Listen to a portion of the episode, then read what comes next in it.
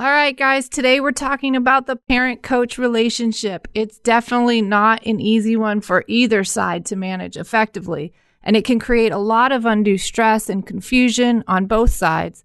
J P Nurbin will be joining us later, but first up, Amanda, what do you think? Pressure's on, Amanda. Well, the, the influence of a coach, they, they said it's mo- one of the most influential people in your child's life, yeah. and I don't take that lightly as a college coach, and I know there's a lot of responsibility in it. Do you see yourself as a, as important in terms of the athletics or growing the person? To me, the person is the, you know, the number one thing we talk about with our recruits, their parents. The parents want to know their their child's going to be looked after. So whatever age you're talking about, with youth, high school, and all even, on, college, huh? even college, even yeah, especially college, especially college. That's like they're they're the you know they left the home and now they're like, oh boy, where are we where are we sending our child? And I look at them as my kids in a sense of you know what, how would I want my daughter to be treated? And our staff all has that mentality of we want to give the parents a peace of mind. Before we get our guest today, can we do a little bitch session, though? And, and, and it's not, there are two parents. Sides. It's not the coach's there are fault. Two sides. Well, I think that there is, well, let me think. I think that there are two sides, certainly, and you can often blame the parents and you can often blame the coaches. And you said there are bad coaches. And I think the flip side of being that inspirational coach is that coach that can really damage a kid in so many ways, from, you know, the severe level to even on a small level in terms of making them want to quit a sport or not love a sport. I mean, I was, I was write that every year for my teachers um, when they say, what do you want your kid to get out of school this year? And I write down, I want them to love learning and love coming to school. And while I love my teachers, um, I feel like I'm battling my kids every day to go to school. And I feel like on some level, like if you can instill a love of something in somebody else, then gosh, you're brilliant. You're doing a brilliant job as a coach or a teacher. I think it's a hard thing to do, but I think it's so critical, especially when you get to that younger level of children. It's it's hard because it's you want to you want them to feel valued, mm-hmm. and and so many times the value comes from scoring a goal or playing time. How do you those those athletes that you know maybe don't get the best grades in school and but still try hard? How do you still let them know they're valued as a human? But do you think, I've found so often the kids don't care. Like they don't care if they score. They don't care if they, they celebrate the silliest things. Like I coached a girls basketball team a couple years ago for my daughters, and the things that they remembered and loved about it were not the things at all that I had planned, right? They loved like the, they got their boombox out and did their pregame warm up and like thought they were so funny and like all the things that they took from that bonding experience. They were sixth graders, I mean, pretty young. But I think, you know, we get caught up as parents, and I think that creates this problem between the parents and the coaches in ultimately what we want, right? The outcome. The outcome, and we're living vicariously so often. We really are, whether we want to acknowledge it or not, don't you think? Yeah, and it's not even, it's not just living vicariously. I think, as we've talked about on the website a lot, it becomes like a drug. Like you're, it, it's so exciting to watch and see them compete. And it's not that you necessarily want to be out there, but it gives you a sense of satisfaction. It gives you your ego a boost if your kids are doing good. And I think that all too often that, that parents are putting their own egos involved in making decisions of what is right for their kid. And it's usually not right for the child. It's what their own egos want. I think there's so many levels that, I mean, really, there's so many layers to this. And, and I think parents are often in a difficult spot because I go back to thinking, I mean, you you need to be, as a parent, your child's advocate. What does that mean? Does that mean that you're challenging a coach for playing time? Does that mean, you know, what exactly does that mean? Because in an extreme circumstance, we've saw we've seen the most tragic thing that can possibly happen in the Larry Nassar case, and and in parents probably that will never sleep again at night, knowing that they put their child and entrusted, you know, an adult with their child and thought that they were doing the best thing for their kid and putting them in the hands of a predator like that. So I think we're reminded on a visceral gut level when it comes to things like that, that we need to be advocates and we've got to watch out for our our kids. Now that's one extreme horrific level. And, and then there's everything in between. But but I think for parents, you're so often wondering like, wh- how much do I push? How much do I pull? How much do I, you know, am I being crazy? Do, should I be more, let them be more independent? It's a, it's a difficult place to find that balance. That's a million dollar question really is how much is too much? And when, when should I advocate for my child. And at the older ages, I'll tell you, in college, it doesn't happen. At that point, we want our players to, now that they're women, advocate for themselves. Yeah. But on the youth levels, I think you're right. There's you know, there's a little give and take there of, okay, we signed up for a certain club. You have certain expectations. Is, is it about playing time? Is it about starting at, at times? And when when is it appropriate to step in? And that's hard for me to answer because I have never coached club at that level, and and I don't have kids playing club. When do you think it is? Because I, I had an incident recently where, where I where I stepped in um, at the wrong time right after a game. Oh yeah, that's the wrong time. Right, that's the wrong. That's We're definitely the wrong time. That's the wrong time. um, in, in middle school basketball, and um, and the outcome was not good. And that I, that will generally happen at the when you, that's when you know you did it at the wrong time. So good for you. You, you found that out. At the same time, I, I maintain that I think it, it, the coach needs to also maintain a level of professionalism. I think a lot of all these problems, just like everything else in the world, could be solved with communication. Like truly, when yeah. if and I'm sure you must do this. You sit down ahead of time when the season starts, and you talk about all these things, and you explain this is how you this coach wants it. I mean, and it it can't be a, a document to sign, because I haven't read I know, one document I've signed either. in ten years probably for my kids, because we sign them so often. When it, it, has, it has to be a, a real discussion and a, and a conversation that we hold each other accountable, parents and coaches. You know, the parents. You, you do have a right to know what's going on. And that's going back to the communication. It's all about communication. Yeah. But, but Amanda, parents should know, I think, from you at the collegiate level, there really is no room for a parent calling you up and talking to you about playing no, time. There's no room for that. It's it's. Has it ever happened? Yes. do what, tell. Do tell. What did that go like? Well, it didn't go well. I'll say that. and, um, you know, and it actually kind of ruins things for the athlete, I feel like, because it's the parents' views and the parents' thoughts and the parents kind of going over the stepping over across the line, I think, to what was inappropriate. And then that reflects poorly on on their child. And so it's hard to separate, to separate it. And and the parent makes comments based on maybe what the child tells them. And but the parent's not in our training environment. They're not there day to day. So they they don't see what us as a staff see. And it's not for for us and, and you know, we have a staff of you know, four, five, you know, so, you know, if you count other player, uh, other you know, sports performance and all that, it's a, it's a good sized staff. So I'm not making these unilateral decisions just based on my right, right. knowledge and what I see. It's a conversation. So I think the parents at that level, they need to know there's, there's a lot of eyes on these athletes, and, and they have a chance to change minds. Is there a difference between a parent talking to you about playing time and kind of educating you on what they think their kid needs and what they think works for their kid? That doesn't happen. But you know, I, I think that it could be a good idea at the younger. Uh, that doesn't work. It's yeah. not going to work. Well, you know what? I did what one coach, a water polo coach, told me that he, after every practice, had a whiteboard, and he would put in the starting positions based on that practice. Oh, he was full transparency. Now, this takes time, and I think this yeah. is part of the problem. It takes a lot of effort and time just to shut everyone yeah. down. There's yeah. no discussion, and it was based on that practice. Mm-hmm. This is who, when we're playing, will be starting, and he'll do it. He does it every practice. And I like, we. I was on a basketball team. I was, I was, my son was on a basketball team. Whoops. My son was on a, ba- my ten-year-old son was on a basketball team um, where the coach did send out a note to the parents saying, hey, everybody, we're kind of at a level right now where we're going to not, it's no longer everybody gets to play the same amount of playing time. We're now looking at who's starting and who matches best in the position. It's not to say they're only going to play a certain place, but we want to let you know that this is the direction we're going. And now we're kind of more of a club.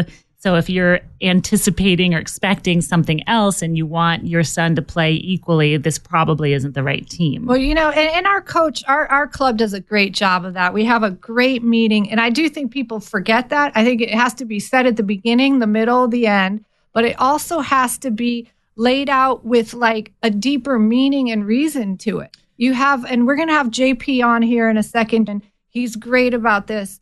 But you have to have conversations with the parents. What are you looking for? What is your end goal? What do you want to accomplish? Because once they, and he has them, I think, write it down. Once they write these out, God, wow. then they're held accountable. Because if you're writing wins, and you're, no one's yeah. going to write that. Right. So you're going to have to write what is what it should be, which is like to grow as a person, to grow as a player. And then you hold everyone accountable to those things.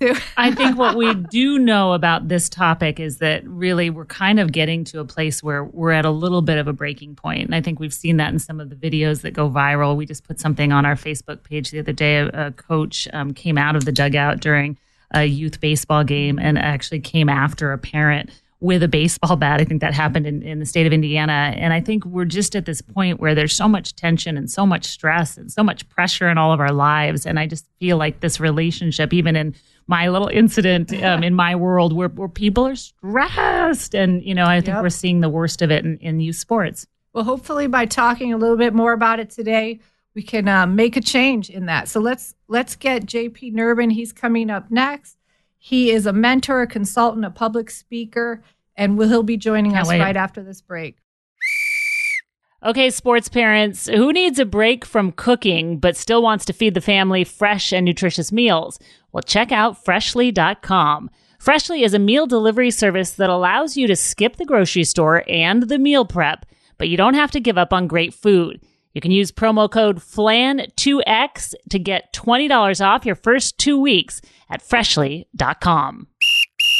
All right, J P, thanks for joining us. J P is a regular contributor on I Love to Watch You Play. You have your own website, Thrive On Challenge dot com. You're a coach, a mentor, a consultant, public speaker. Coaching is your jam, your passion, and you've dedicated your life to it and helping others. So thanks so much, J P, for being here.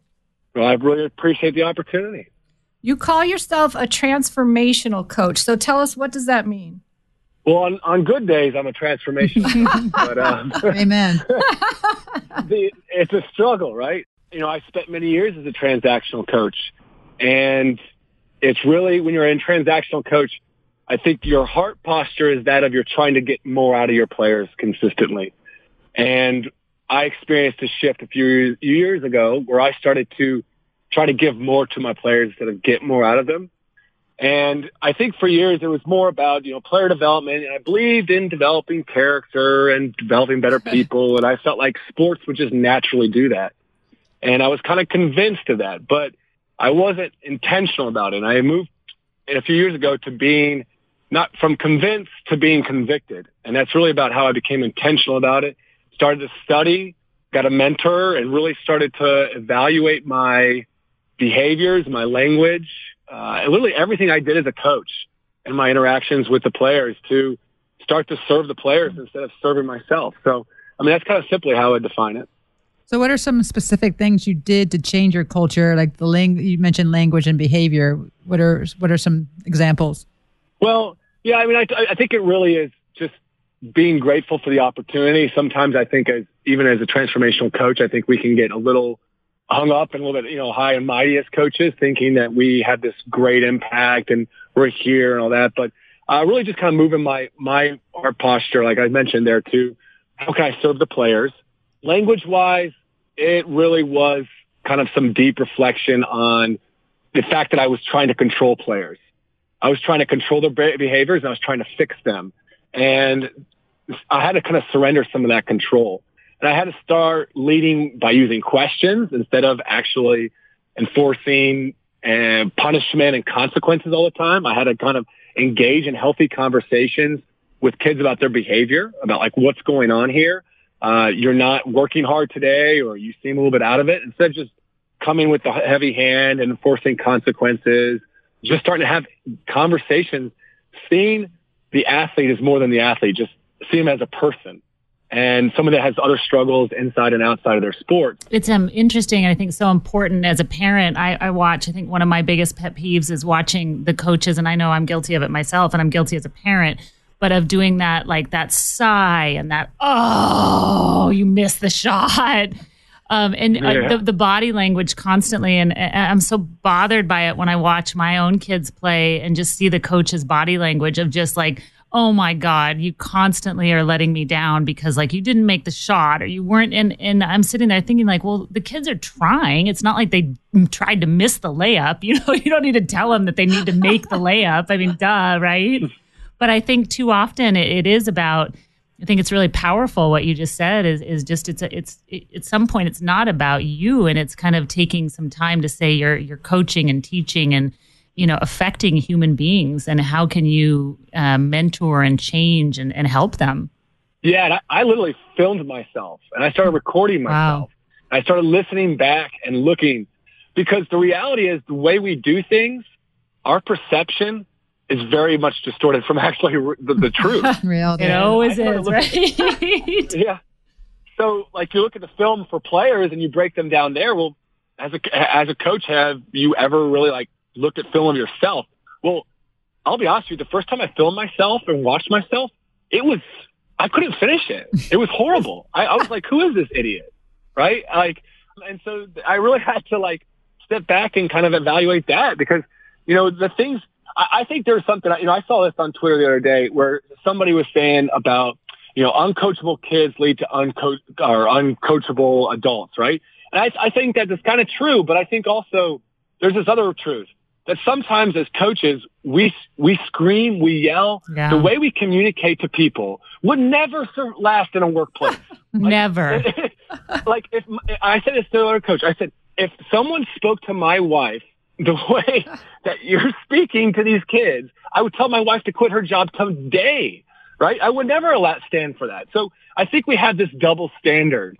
And also the other thing is, yes, you want sports to prepare you for life later on, the workplace and all that, but it's still sports. It's still life. It's still about fun. And you got to have the balance there.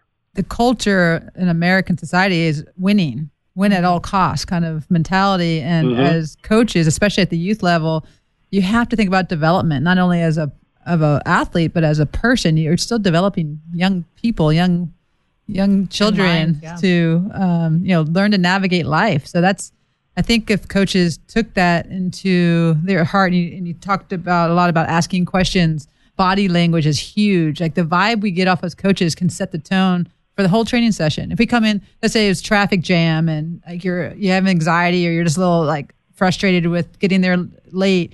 That that will rub off on those players, and I've, as a coach, have had to had to check myself at the door. Really, like going in, really going through the gate to training.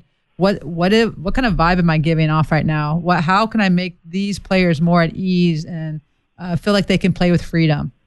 I think you make a great point too about um, our expectations sometimes of coaches, because as a parent with kids in elementary school, can you imagine leaving your kids with a teacher who had no training? I mean, who didn't have a teaching degree or who didn't have any expertise in kids, or, and I think it's a, a an interesting subject, because I know, you know, I've coached a couple times, and I've coached with my husband with our kids and our rec leagues. And we've had kids that have A D H D or different disorders. And it's, it's difficult to know if you're not trained in that, how to kind of handle a child and how to not be detrimental. And when you get frustrated and you're trying to get, I mean, if you have not coached on any level, you will like. I just coached eight-year-olds for the first time really e- ever. Like after, like I've coached at my camp and stuff, but I actually ran a training session for eight-year-olds. It was exhausting. Like I, you know, I college, not, college is no big deal. Coaching eight, try to coach eight-year-olds. That's how, a, that's how a good test. How are the parents?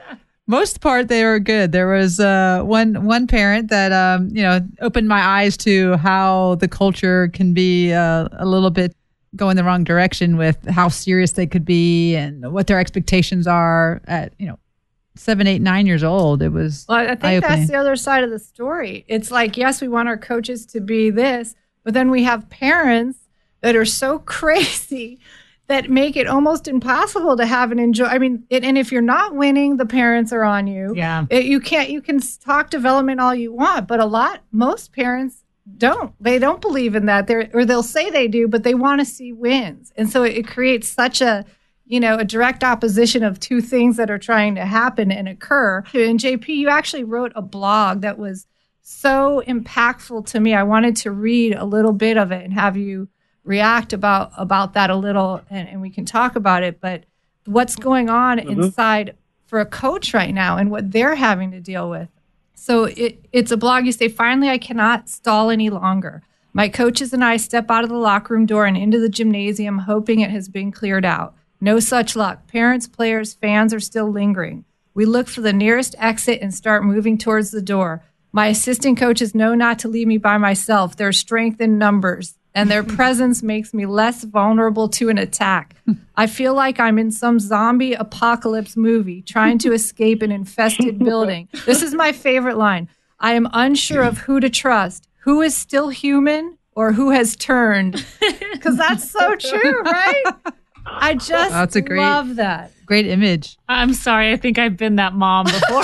You've been a zombie mom? Well, coming at you with my claws out. Why's my kid? That, that, that example, I, I was recruiting in North Carolina recently, and after one of the games, I was just standing there waiting to talk to a coach of a club that's my friend, and a father approached him, and he was upset about his daughter's playing time. And I felt the whole situation, it was, it was not good timing.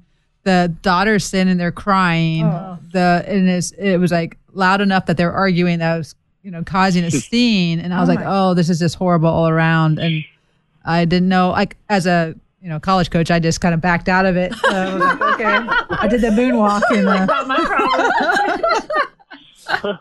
But it was sad to see. Yeah, I felt bad for the player, the the girl. She's you know probably fourteen years old. Caught in the middle. Yeah. And so how does that feel? T- tell us a little more about that, J P. What What is that feeling that you described there? Well, just even you reading that, it's actually just hard for me to have somebody read that, actually. I don't go back and read that because it's, it's kind of a painful experience. And I think I really took two things away from that blog because it was it has been probably the most popular thing I've written so far. But it the first thing is that I'm not alone. And the response I got from other coaches was just really impactful for me because I had so many people saying, you know, my husband goes through this or I go through this or my wife goes through this and I can relate. I just got so many emails like that. And that really, it made me feel good in some sense, uh, but also just made me feel scared for our culture, right? That, that this is our experience. And it was a really painful time for me, to be honest with you, because like, especially at this time, it was a time where my wife had moved states with my daughter, and I was just kind of distant for them as I finished out the season. And, and I made all this sacrifice for these for these kids. Mm-hmm. And I was trying to do things the right way at this time. I was trying to be a transformational coach, and parents just didn't care. They we weren't winning. Oh. You know, their kid wasn't playing, and it was just vicious. And the hate emails, the text. I mean, oh. I'd give everything to this. So that was really hard. And so I kind of, the first thing I took was that other coaches are going through similar things. But the second thing I took, and I've kind of taken from that after I've written that article, was that I was still responsible. It's, as a coach, it's my culture. You know, I'm responsible for that culture. Hmm. And yes, who I bring in, the players I take, and, and I'm sure Amanda can, can, can relate to this, especially at the collegiate level. Like you recruit players, you recruit a certain player, you're also recruiting the parents. But the things, the way I communicate to parents, all that matters. And at that stage, I was really focused on the kids. And I probably wasn't, you know, I wasn't ready to do this, but I, I was, I was building walls. I wasn't breaking down walls with the parents. And I was kind of responsible for that, that. And I, I really didn't create a positive environment for those parents that they could feel that they could come communicate. So things bubbled over. And yes, did they act inappropriately? Absolutely. But I was still responsible for that culture that I created. And so that's something as a coach I've done a lot of reflection on and I've tried to help other coaches with is, is to kind of take some responsibility for when things go really, really bad, that, that we have a part to play in that. J P, that, that leads us to a great place to take a little quick break. And when we come back, let's talk solutions. Let's hear what you've done and what you can do as parents and coaches to make this relationship better. Do you have a daughter who wants to play soccer in college? Well, there's a great resource that you need to know about. It's called College Committed. College Committed is an online program designed to help eighth through twelfth grade female soccer players and their parents navigate the college recruiting process effectively. You'll get advice from college coaches, be matched with colleges that are good fits, and receive step-by-step task lists for parents and players to follow throughout the entire recruiting process. Go to w w w dot college committed dot com to find out more information and to watch a free webinar. All right, we're here with J P Nurbin. He's joining us for a very important talk about the relationship between coaches and parents. We spent the first half of this podcast talking about all the issues, and now let's talk about some of the solutions. J P, what do you have? Well, I think if you go on social media, you go into anything, I think you're going to see a lot of people that are just calling each other out. Parents calling pa- coaches out saying, you know, this coach is bad, look what this coach did, and other coaches calling parents out. I think you see even even in the news, you know, where you get these big extreme circumstances where a parent's getting fights and the coaches getting fights, you know. And I think sometimes we look at those extreme circumstances of the really, really bad coach, and we go look at the really, really bad parent. We say, oh, I'm not those. And we can just get into this place where we're very judgmental. And so I think we got to call coaches up. We got to call parents up wherever we are on that spectrum, as, as whether we're a coach or a parent. And I think the first thing is really kind of what was the title of that article that you kind of referred to earlier, which was just to say, to be grateful, to say thank you after games is pretty much all coaches really need to hear is just, you know, thank you, coach. They don't need to hear good game or bad game or any advice. What can I do to help? You know, just really trying to step up and contribute. I'll give you four other things, too. Uh, the other one would be ownership. Before you can start to point out somebody else's flaws, are you doing what you can within your circumstances, within your within your role as a parent or as a coach? Are you trying to be the best coach you can be? Are you trying to be the best parent you can be? Are you reading, you know, parenting books, coaching books? Are you evaluating your behaviors?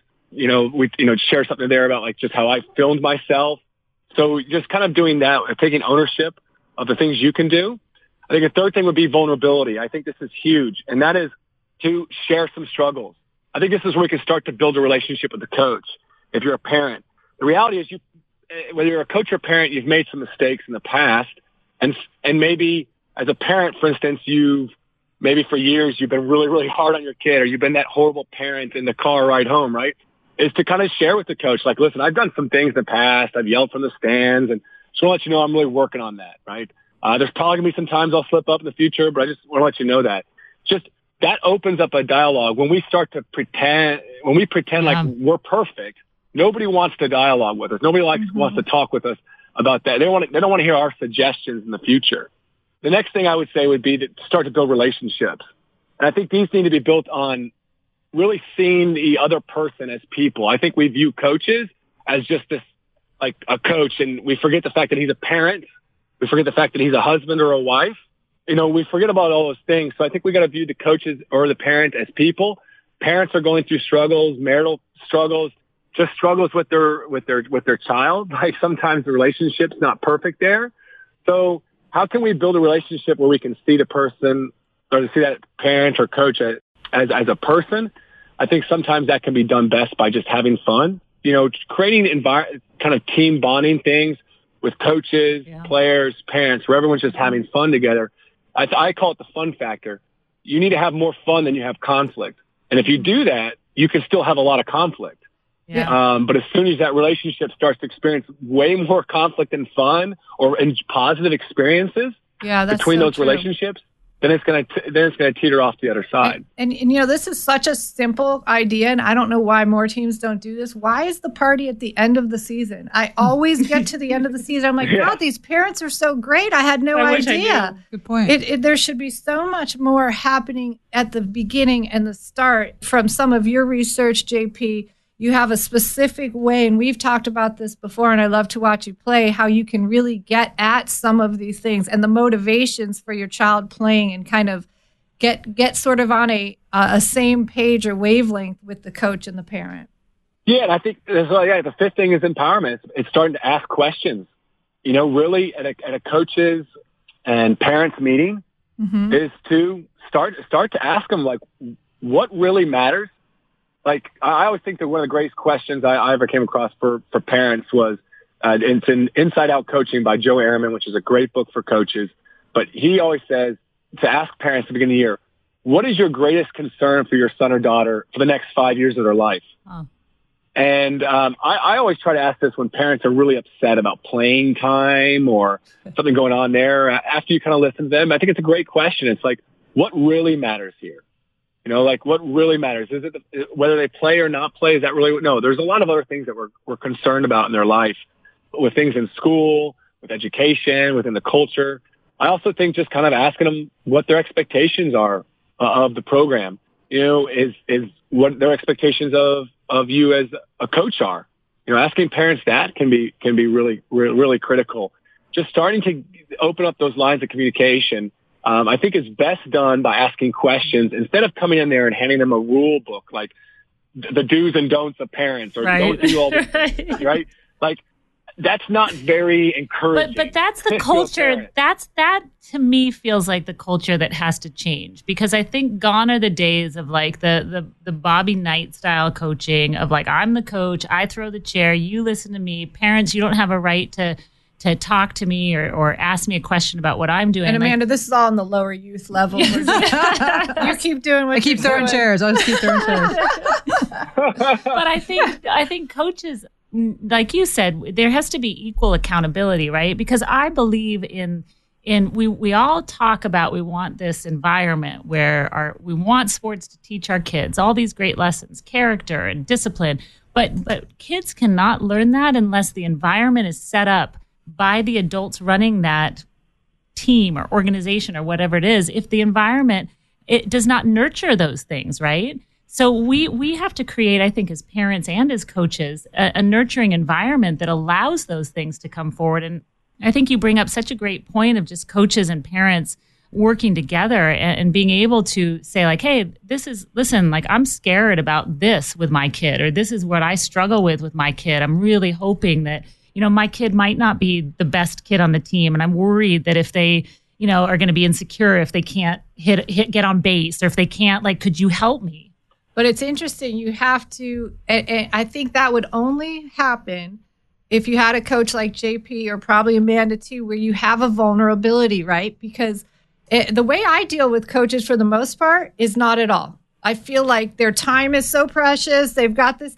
I just, I'm like, is that them I, I, or you? I don't know. I just have, that's how I, I, I only bother them if I really, really need to ask a question. I stay way off. I mean, maybe at a party at the end of the year, I might chat them up for a second, but I mean, there's so many, you know, they're trying to work on their, I mean, that's what, why you wanted me to meet them, to get, give you an in.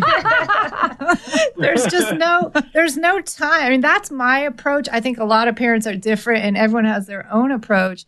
But there's not a lot of time to do no, that. No, I, I feel the same way. I mean, I had yeah. I realized at the end of this year, like my daughters have, have basketball as part of their P E. It's one of their classes. It's part of their curriculum. I've gone in and talked to all the teachers. I understand like what their goals are. And yet yeah.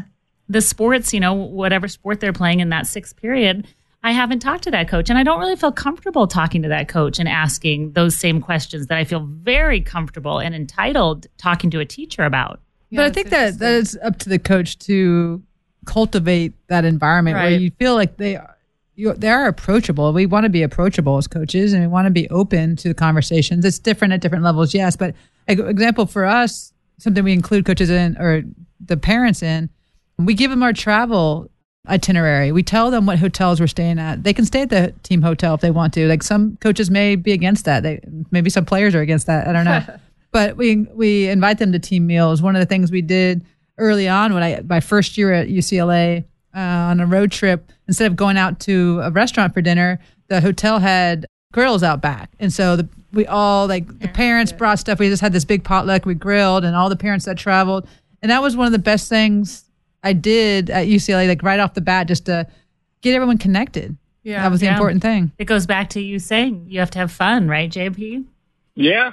Well, I think Amanda's spot on. I just think the hard part for coaches is that we've had such, we've had experiences like mine, right? Where we've had those vicious parents. We've been stung. We've been hurt. And I think the hard part is for us to be courageous enough to, to step into that, that space where we're going to be vulnerable again. And so honestly, I know so many coaches that I mentor and work with on a one-on-one basis, just the thought of them having to go up to a parent after a game and just say thank you for coming, which I encourage all my coaches to do, is to go up to the parents and whether they're a zombie or not, whether they've turned on you or not, just thank them for coming, right? Because they are a part of the culture. And I know a lot of coaches say, well, that's not right. Coaches aren't, you know, parents shouldn't be a part of the culture, but, but they are. In fact, they're the number one most important person in that kid's life. And no matter how good of coaches we think we are, we still will always come, you know, second to that parent. that parent is the number one person, and if we need to engage that person, and if they're really not the most bad, or they're not a great parent, right, in the sense of their behaviors, then we got to start to build that relationship with them. And I think it's, you know, it's, it's challenging from both sides, because like you said, Asia, it's, in your perspective, it's very scary and intimidating because you don't want to be that parent. Right? Well, exactly. Um, you don't want to be that parent. And, and and also there's rules. You don't you can't talk before practice. After practice, they're usually coaching another team. There's there's not there's a not lot a of time. time. But I think one thing, and, and we had a parent write in about this, and I'm going to read it right here, that that is so spot on. It seems hard to talk to coaches because you don't want to be that parent. With school, there's constant feedback in terms of tests, papers, projects, grades, and standardized testing.